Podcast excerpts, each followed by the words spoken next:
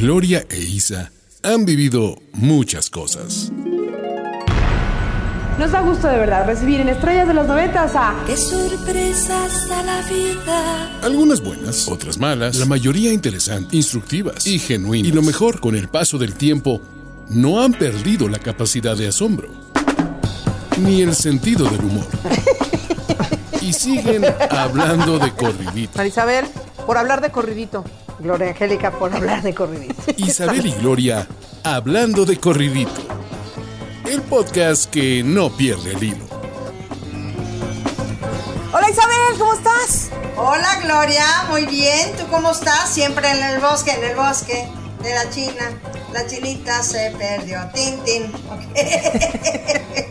Hijo, ¿no habrá otra voz, otra canción de bosque como menos Pues de fíjate, Cepillín? fíjate que no me acuerdo de una canción de bosque. Este. mm, Bueno. La voy a Ya- buscar porque te la voy a cantar porque siempre tenemos ese back tan precioso. El bosque de Chapultepec. No, Eh, esas son las rejas de Chapultepec. ¿De qué estás hablando? Ese está más viejito que el de Cepillín.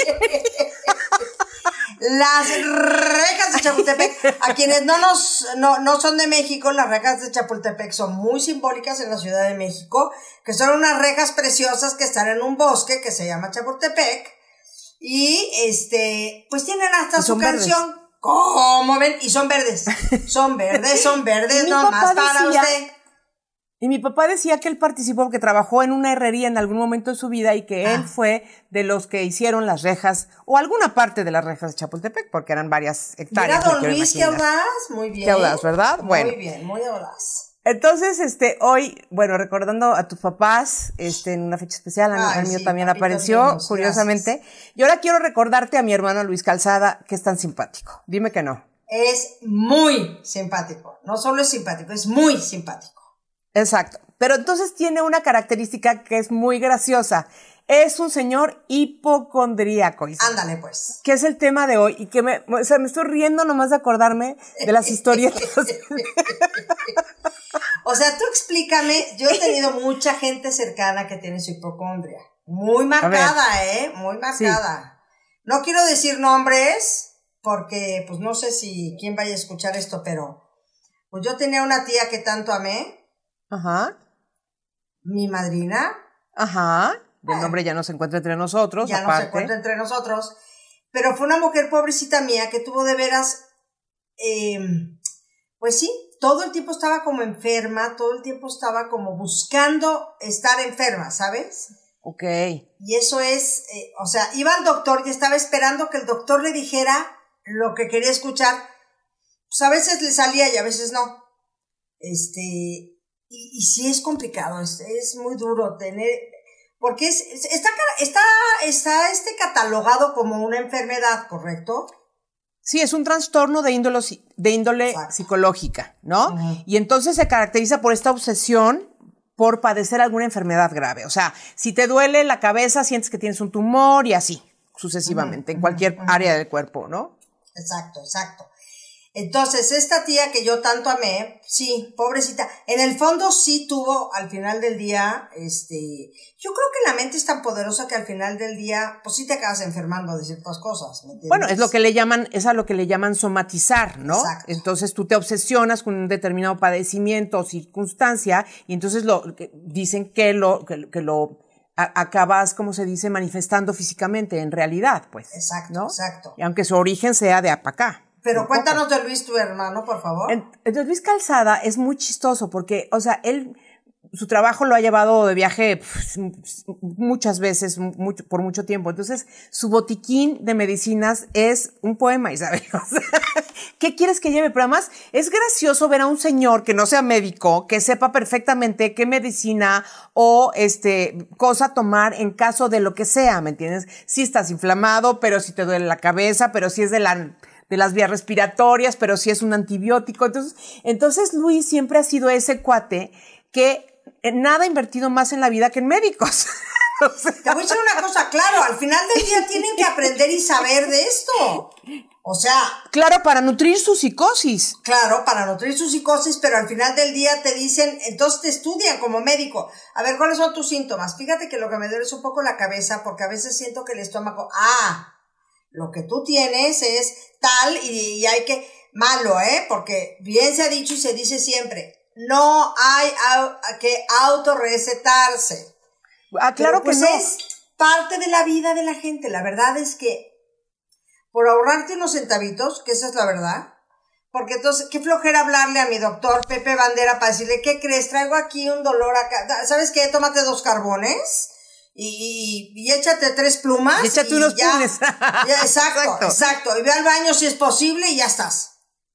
Bueno, tú dijiste, las personas hipocondríacas lo primero que hacen sí es estar muy enterados de todo lo terrible, espantoso, gravísimo e, irreparable e incurable que puedan tener porque les duele no sé qué lado, ¿no? Y ellos son los que sí llegan al médico a sugerirle el tratamiento que mejor les conviene.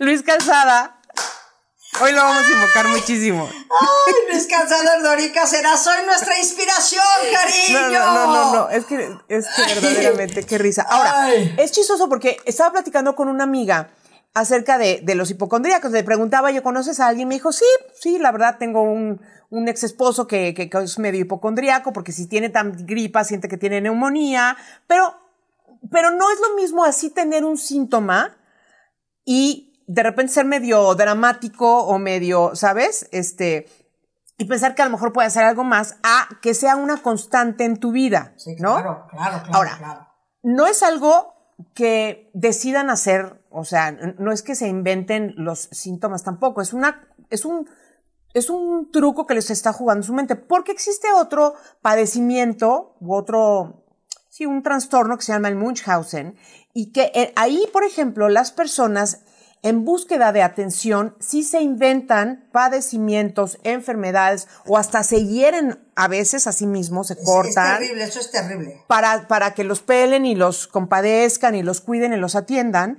Pero eso es otra historia. Hoy estamos hablando de las personas que juran que si les duele la panza, les tienen que cortar un cacho de intestino. Exactamente. y fíjate lo que te voy a decir, porque... ¿Cómo la Ay, no me debería de estar riendo, pero... No, no te... Pues sí, tantito eh, cómo la mente es tan poderosa, Gloria, que sí jala, así como jalas el estar sana y decir, no, yo no quiero estar enfermo, no quiero eh, tal, también jalas el decir, eh, ya me dio un airecito, híjole, ya me va a dar un catarro horrible, entonces ya me duele la cabeza. Fíjate que ahorita en la pandemia está sucediendo muchísimo. Si te dicen, oye, ¿qué crees? Acabas de estar con una persona que resultó que, hijo, no, no quiero involucrar a tu familia, pero casi, casi tantito.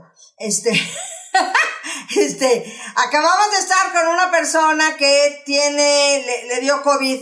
Inmediatamente empiezas a sentir tú dolor de cabeza, dolor de garganta, este, ¿será que me falta el aire? Entonces empiezas a respirar inmediatamente tu cabeza empieza a jugarte la mala treta de empezar a sentirte mal, ¿correcto? Exactamente, entonces ahí te recomiendan, porque por supuesto que hay maneras, no es que se cure o no se cure, porque en realidad no es una enfermedad, simplemente es como tener ciertos sistemas para salirte de, literalmente, ¿eh? como si fuera coaching, salirte de esos pensamientos negativos, dramáticos, fatalistas, de que me voy a morir y que esto es incurable y que y, de todas esas cosas, porque, porque los hipocondríacos están listos para que les den más las noticias, ¿eh? Todo el tiempo. casi, casi que hay un... Lo están buscando, casi. Exactamente. Es, como que, como que inconsciente o subconscientemente estuviesen deseando que les confirmen sus sospechas, ¿me entiendes?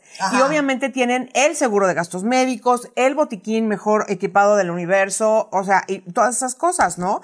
Pero sí, sí hay, sí hay este, paliativos o no sé si llamarlos remedios, como por ejemplo, o sea, identifica sus sensaciones corporales que desatan tu preocupación y empieza como a quitarles el, el, peso de, del miedo, de la preocupación, de, de, de, de darles esa importancia, porque esa es el, la finalidad inconsciente, por supuesto, es buscar esa atención que pues decidieron que no tenían y están tratando de suplir esta falta de atención con, ¿qué crees? Como me siento mal, entonces, ¡guau! Todo el mundo se ve encima de ellos. ¿Qué tienes? ¿Qué te pasa? ¿Cuál es tu síntoma? Entonces, y inconscientemente es, ok, ya conseguí mi objetivo que era que me prestaran atención.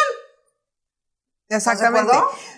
Bueno, les voy a contar, les voy a contar porque, o sea, hasta lo apunté para que no se me fuera a olvidar, espérate por favor, esta de mi hermano Luis Calzada, tan simpática. Entonces un día a su hijo Luis Patricio le da rotavirus y se van al hospital, ¿no?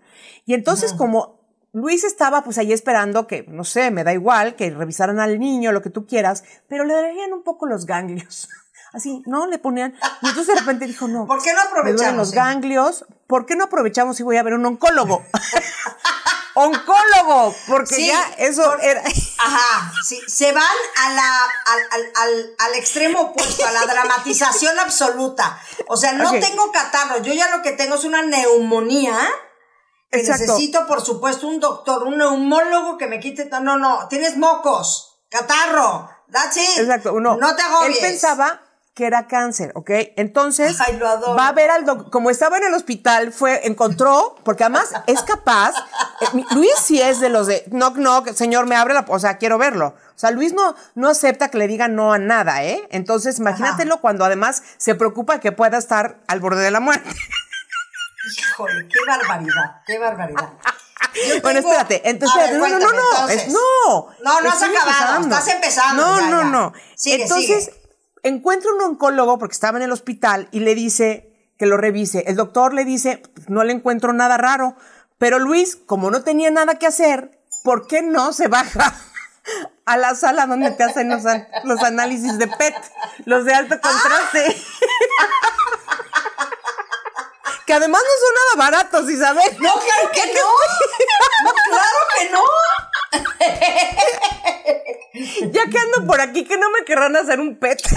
Híjole. Oye, creo que no, algo así, o sea, es- esto es relatado por él años después, ¿no? Y entonces, total, le hacen este estudio de un, con un líquido de alto contraste, ¿no? Que te lo tienen que inyectar y todo el que rollo. es peligroso. Al final del día puedes ser este, alérgico. O sea, tiene sus issues. Bueno, le preguntaron si era alérgico a algo, él dijo que no. Ahí está, ahí está. Pero adivina qué, si era al yodo.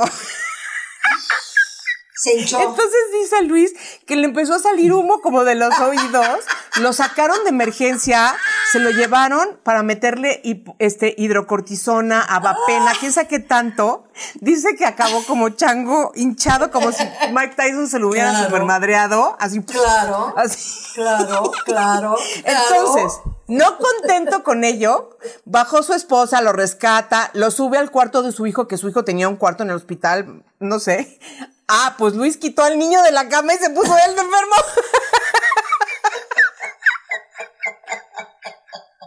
Perdón, ¿esto lo narra él, Gloria Angélica? Na- No, por eso lo estoy leyendo, porque son sus palabras, ¿no? Entonces dice, bajó. Erika y me vio, se puso a llorar y me subí al cuarto de Luis Patricio. Lo quité de la cama y el enfermo acabé siendo yo. ¡Qué horror! ¡Qué horror! Ahora, tú dices, ok, no, termina, termina. no, ya acabó. Ah, Esa parte, sí. ¿Sabes qué pasa también con los que son muy hipocondríacos? Que esto está gravísimo, de verdad está peligroso porque empiezan a sentir un síntoma que no tienen, pero que ellos creen que tienen, y lo Sí. consultan en internet. Ayer Sí. hablábamos tú y yo en una conferencia que tuvimos que es muy peligroso basarte nada más en lo que en internet encuentras como el dolor de quién sabe qué o tengo el síntoma de fulanito de tal, porque em, el internet te da ciertas, ciertas eh, luces, pero tienes que tener mucho cuidado de qué estás leyendo y a qué, porque todos te empiezan a decir, entonces, la medicina que usted debe de tomar, y ya están hablando a la farmacia, ¿eh? me manda por favor diagnosticado, pero por internet. Peligrosísimo. Por supuesto.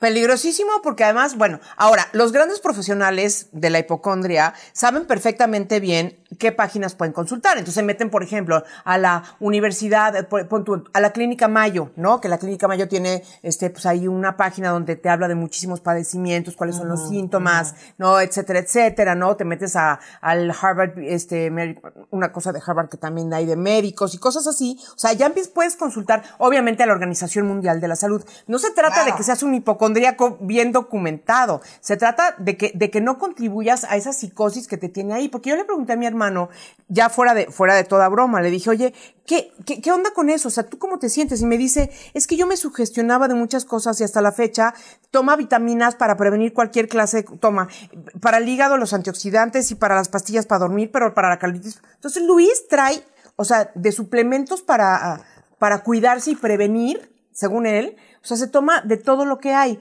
Pero al final sí es un cuate que, que está, em, pues que ha sufrido mucho y que además quienes están a su alrededor, pues no es divertido tener una persona que todo el tiempo cree que está enferma o que se te va a que no. morir pasado mañana y que, no sé, ¿no? O sea, Por es supuesto fuerte. que no. Te voy a decir, esto, esto también es una, está, está diagnosticado el síndrome del cuidador, que es Ah, esta persona, digamos. Erika, digamos, Ujú. la esposa de una persona que yo conozco que todos los días amanece diciendo, ahora me duele aquí, y ahora me duele aquí, y ahora me duele, pero aquí, y ahora me duele. Entonces, pues 38 años de matrimonio, que por supuesto acabaron tronando, eh, a ella le dio eso, el síndrome del cuidador, que es, que está diagnosticado ¿Y ahora quién cuida o psicológicamente, qué? ¿eh? No, no, no, o sea, ya no puedo más. Ya estoy yo tan enferma psicológicamente como el enfermo que todos los días se despierta diciendo, tengo esto, tengo esto, tengo esto, tengo esto. Oye, tengo eso no lo sabía, Isa. Sí, el y está, ¿eh? Se, se llama el eh, síndrome, no me acuerdo en inglés cómo se llama, pero en español es el síndrome del cuidador. Y si lo buscas en internet, es exactamente eso. Esta persona que está, lleva años con una persona que todos los días se siente mal de algo. Le duele la rodilla, Uf. le duele el dedo chiquito, le duele la espalda, le duele el pulmón, le duele el sobaco, le duele el oído, le duele el ojo, o sea, acabas diciendo no puedo más y tienen que tener un, un, este, un distanciamiento importante porque si no, la persona cuidadora acaba fatal. Acaba fatal como, Isan. Acaba fatal en que acaba, pues, el- en el famoso carrusel, es un poco como Alcohólicos Anónimos, ¿no? Ya. que estás tan, tan, este, mm, tan enrolada con, este, eres tan codependiente de como el mismo enfermo. ¿Me explicó? Ok. Dice así, mira, ya, mientras tanto. ¿Ya lo encontraste? lo- pues sí, a ver. Dice así, un- es. Ah, caray, espérate. ¿Cómo cuidar al que cuida? Espérate.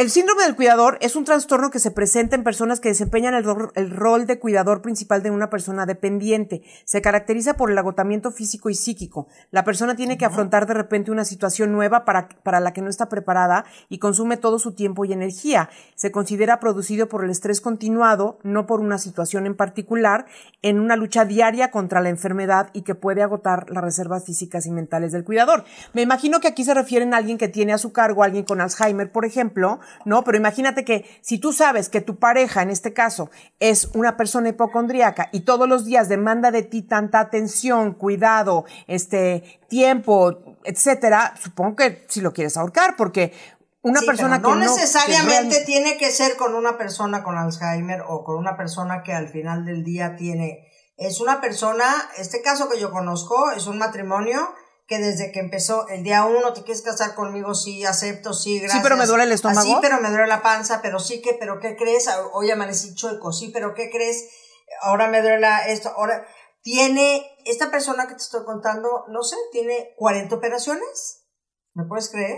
40 Sí. operaciones. Entonces ya, por supuesto, la esposa de, de este cuate, ya ex esposa de ya ex momento. esposa, sí, este, hubo un momento en que le dijo, yo ya no puedo más, no puedo un doctor más, no puedo un hospital más, no puedo, aparte se enfermó la mamá de ella, de a de veras, entonces ahí fue donde ya, ¡pum! Se le botó todo y dijo, yo estoy igual o tan mal como él. Y fue Ahora- cuando descubrió que existía este síndrome del cuidador. Fíjate qué fuerte. Mm, no, pues cómo no, cómo no. Pero ahora te voy a decir algo. Tristemente, y hablando pues de corridito, básicamente, aquí donde pues estamos estas mujeres tan guapas, exagenarias, casi una y la otra ya. Fíjate, Isabel, que la hipocondria se agrava con los años. ¿Por Sí. qué?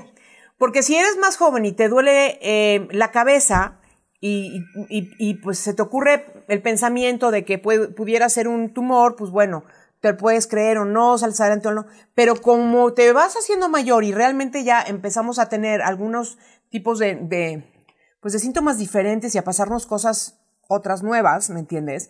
E- Este, se vuelve más posible, más realista la sensación de que pudieras estar enfermo. Entonces, sí, sí entiendo que la señora está, bueno, ni siquiera sé, pero eh, esta pareja truena porque uno, el otro dice, no puedo más, porque además esto se va a poner peor cada día. Imagínate esa persona a los Claro. 70 años. Ahora, ¿no? fíjate, fíjate bien. Me duele respirar. Claro, te- fíjate lo que te voy a decir. También es importantísimo esto.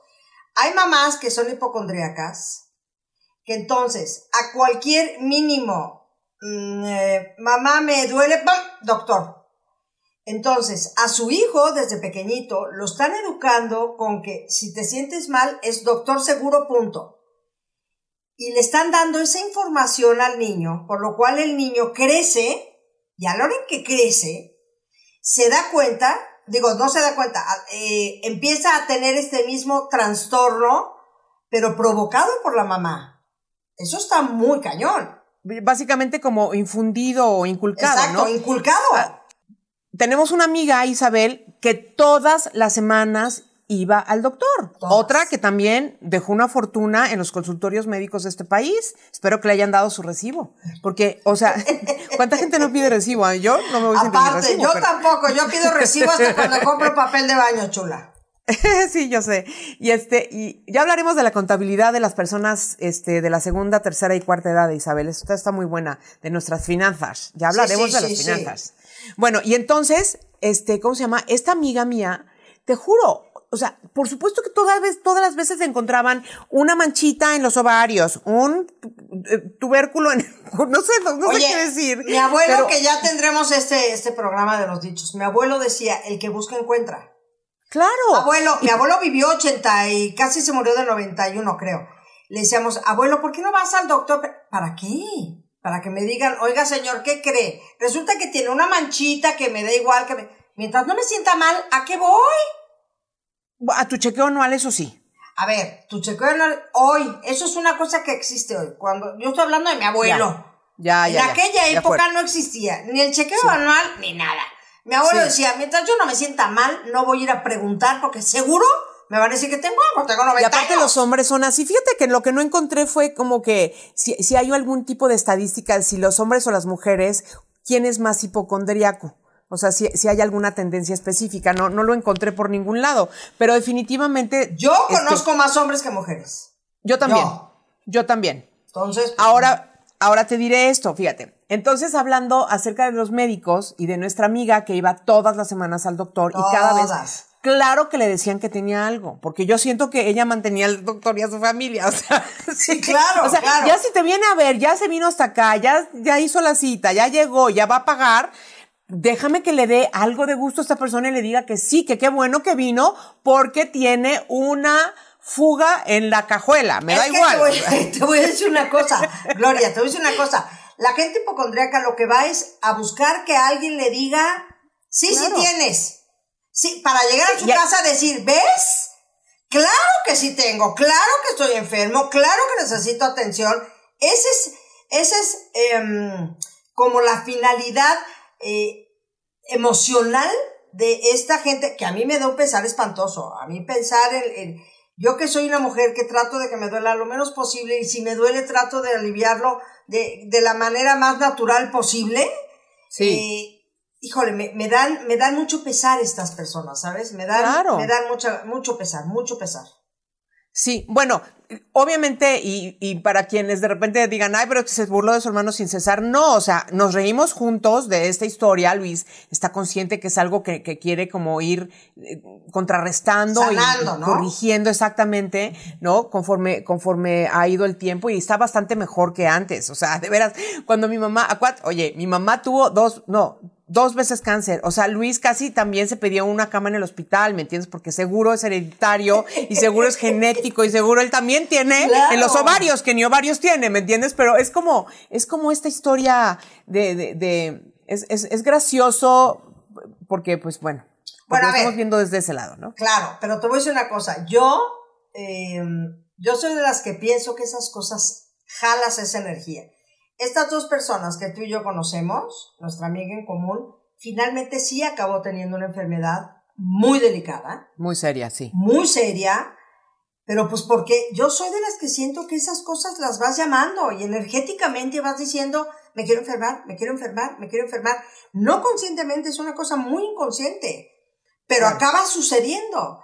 Esta persona de esta pareja que te estoy contando, él acabó teniendo una enfermedad muy peligrosa, muy de alto riesgo, una enfermedad muy grave. Entonces, al final del día, híjoles, no está tan cool, no está tan cool eh, ser tan hipocondriaco. No, de acuerdo que no. Yo creo que mi hermano, si esa, si esa tesis que mencionas, este, funciona, funciona o es, o es real, yo lo que creo es que a Luis no me pasa porque al final se acaba muriendo de risa y él, y él es el primero que se burla de sí mismo. es decir, o sea, si, va, no, es que, es que ese es creo que otra cara de, de, la hipocondria, ¿no? Que, que, que, hay quienes se tiran al piso y de, de, veras acaban con su matrimonio y con su, y con la quincena y, con, la paciencia de, y, y con la paciencia del doctor. Y hay quienes saben, se compran la medicina, van a la cita, este, ¿no? Bueno, Luis ha ido hasta con chamanes, o sea, pero él no lo lleva a ese extremo fatídico, fatalista, ¿sabes? Este, no, él como que nomás siente que se va a enfermar y se toma lo que se tenga que tomar y ve a los médicos que, pero ya, no. Mira, Luis yo siento que está del otro lado y te voy a decir por qué siento que está Luis del otro lado, porque ya se ríe del padecimiento. Sí, claro. Lo grave es cuando le dices, oye, bro, tú andas medio hipocondriaco y que te diga, ¿yo? Claro que no, tengo una pésima salud. O sea, de veras a mí pasa un, pasa un virus y al primero que le pegues a mí.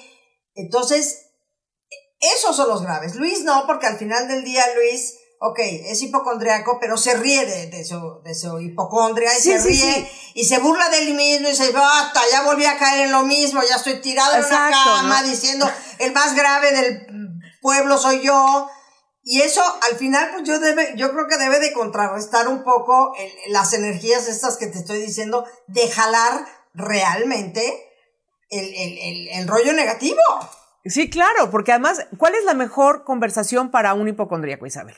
Que le platiquen de la malens, de, la, ¿cómo se llama? De la enfermedad de alguien más. Y entonces que digo, ¿pero qué tiene? ¿Pero qué le dolía? ¿Pero cómo empezó? ¿Y cómo fue todo? ahora, yo siento que los hipocondríacos ahorita deben estar muy, muy mortificados porque, por ejemplo, el COVID-19 tiene tiene muchos síntomas este, generales, pero también tiene otros que van variando constantemente. Entonces, ellos deben estar muy mortificados porque no se representa, o sea, no la puedo detectar del todo. Mira, acuérdate que yo hace tres semanas estaba segurísima que tenía, tenía varios de los síntomas, me faltaban unos, pero tenía los otros. Tú sí tenías, y, no estábamos, fue. estábamos preocupados, pero no fue, gracias a Dios. Pero no, pero, pero entonces yo, yo ni le dije a mi hermano, porque entonces él me iba a hacer un análisis, ¿no? Mi médico, ya el doctor Navarro acabó diciéndome, mira, Gloria, yo, yo creo que lo que traes es otra cosa y efectivamente salió que traigo una, traía una infección. La, la cosa es que ya me curé y ya estoy perfecta, pero, pero sí, este, una cosa es que si sientes que puedes estar contagiado de COVID, no tomes las, las precauciones y hables con los médicos y te aísles en lo que, en lo que te puedes hacer una prueba y Un hipocondríaco debe estar encerrado, como diría mi madre, a piedra y lodo para que nadie se acerque.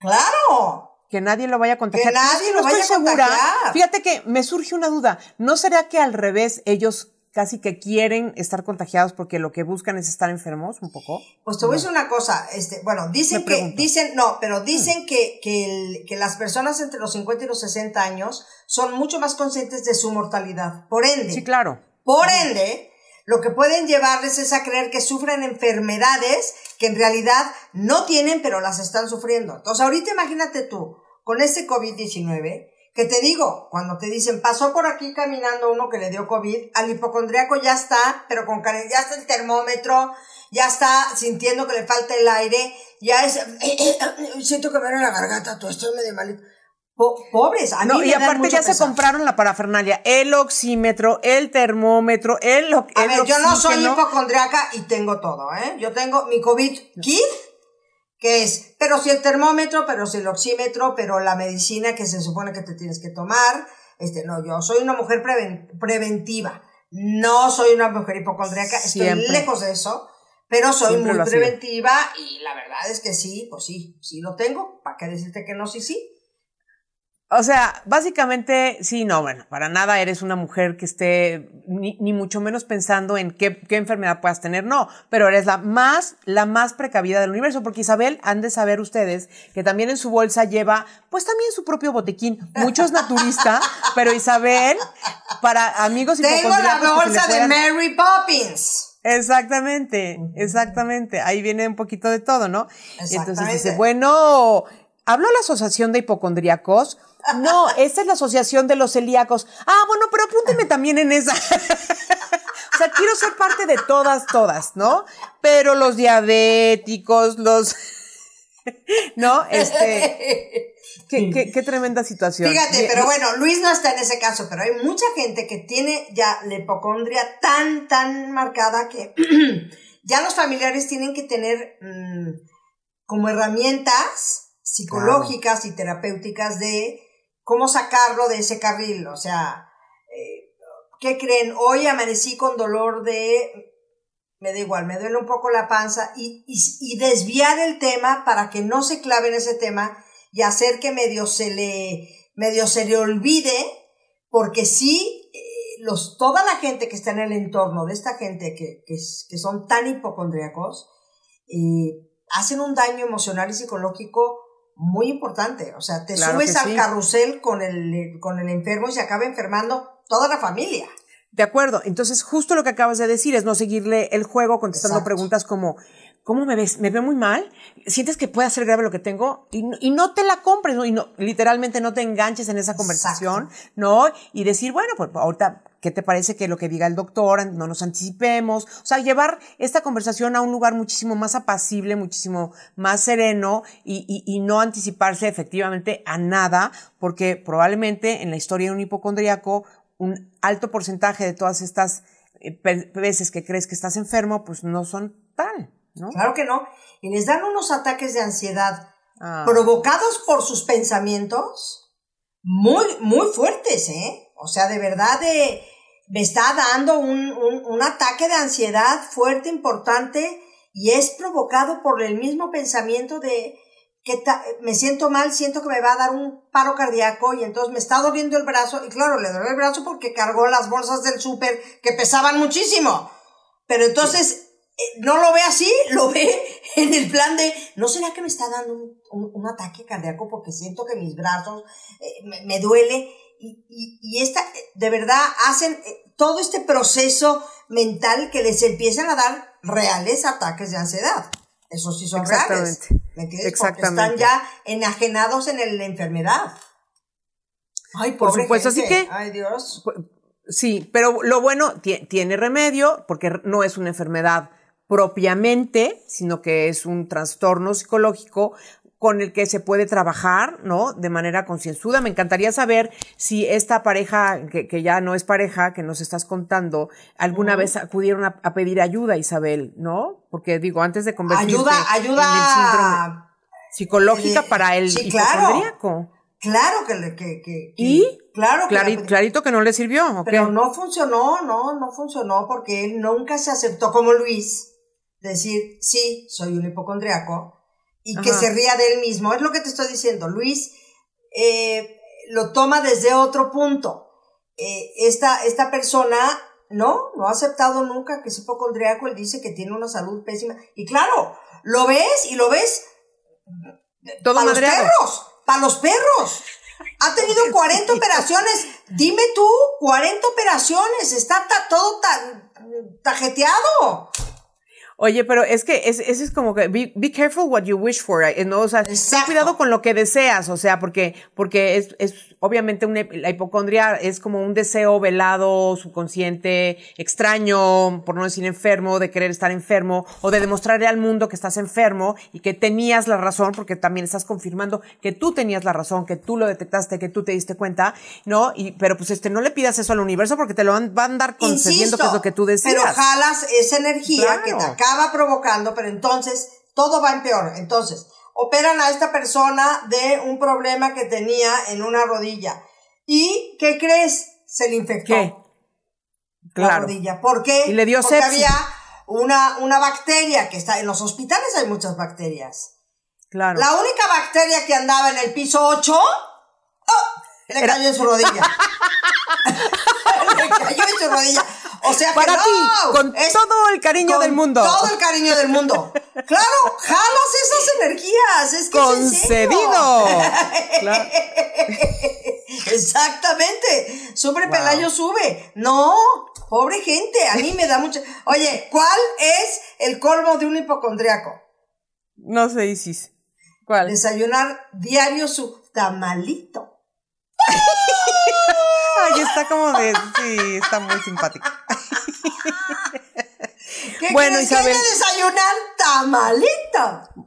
Invitamos a toda la audiencia de, de, de este podcast hablando de corridito en sus versiones, este, que si son, sienten, exacto, que si sienten que están en este espectro de la hipocondria, pues que no se, que no, que no se dejen llevar por, por eso, que tiene remedio, pidan ayuda y porque no se lleven, primero no la pasen mal, gratuito, y segundo, no se lleven de corbata al, a la familia porque Al entorno, sí, está cañón. porque pues eso va a acabar, no acaba bien, o sea, el que te está viendo todos los días y, y ya a la cuarta, quinta, veinteava vez dice, ya, o sea, ¿y qué crees? Odio lo que voy a decir, pero es verdad. También aquí entra la fábula aquella de el, la oveja y el, y el lobo, ¿no? O sea, el día que de veras te sientes mal, a la gente que está contigo hasta que no te vean que estás realmente es. mal, ni te van a pelar y eso, y eso no está padre, ¿no? Sí, sí, sí, ahí viene el lobo, ahí viene el lobo y siempre no, y el día que viene el lobo ya no te lo creen.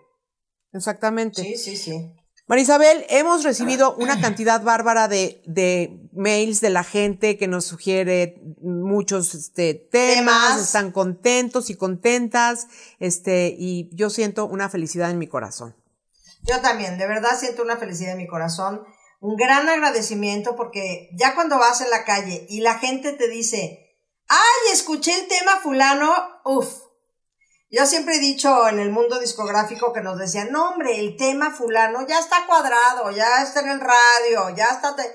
Pero salías a la calle y nadie te lo cantaba y cuanto y peor, ibas a un show y nadie lo cantaba, entonces decía, espérame, aquí no hay congruencia. Entonces esto de los ratings y de cuánto y que si sí, que si no, la, la gente de a pie es la que te hace sentir y saber si esto está funcionando. Y a mí y seguramente a ti en, en Guadalajara y donde has estado, se acerca la gente y te dice, oye, ¿qué crees? Vi tu podcast y oí el, el de tal tema y el de tal tema y me acompaña. Bueno, pues el otro día platicábamos de esta, de esta persona que nos escribió de África, de Sudáfrica, diciendo que pues bueno, era una parte donde la estábamos acercando a sus raíces, porque es mexicana, este, y eso está, está precioso y es sumamente agradecido. Acuérdense que escriban lo que quieran sugerir eh, a hablando de corridito arroba gmail.com. Personalmente, Gloria, y yo no crean que tenemos a nadie leyendo ni contestando. Nosotras. No, hombre, que- básicamente no, ta- tampoco hay presupuesto para andar contratando Exactamente, no, no nos alcanza todavía. Pero bueno, al final del día nos gusta, nos gusta leerlos, nos gusta saber de ustedes, nos gusta saber los temas que quieren que tratemos. Y este, y bueno, pues si les gustó lo que hayan escuchado, siempre denle like, que ya saben que eso del- del- de, la manita para arriba, pues bueno, al final ayuda, son, son este numeritos que a nosotras nos da un poco igual, porque si nos oyen dos o tres, ya estamos del otro lado, pero bueno. 100%. Esto es parte del, del business. Es, es simplemente un placer hasta hacerlo solamente, aunque nadie más lo escuchara. Isa, hasta la próxima. Adiós a todos, ahí nos escriben, ¿eh? Adiós a todos, besitos. Qué bueno que todavía seguimos hablando de corridito, ¿no? Escúchenos en nuestro próximo episodio. Conducción, Gloria Calzada, Gloria Calzada e Isabel Lascuray. Isabel Lascuray. Producción y voz en off, Antonio Semper. Antonio Semper. Un podcast de finísimos.com. Isabel y Gloria Hablando de corridito.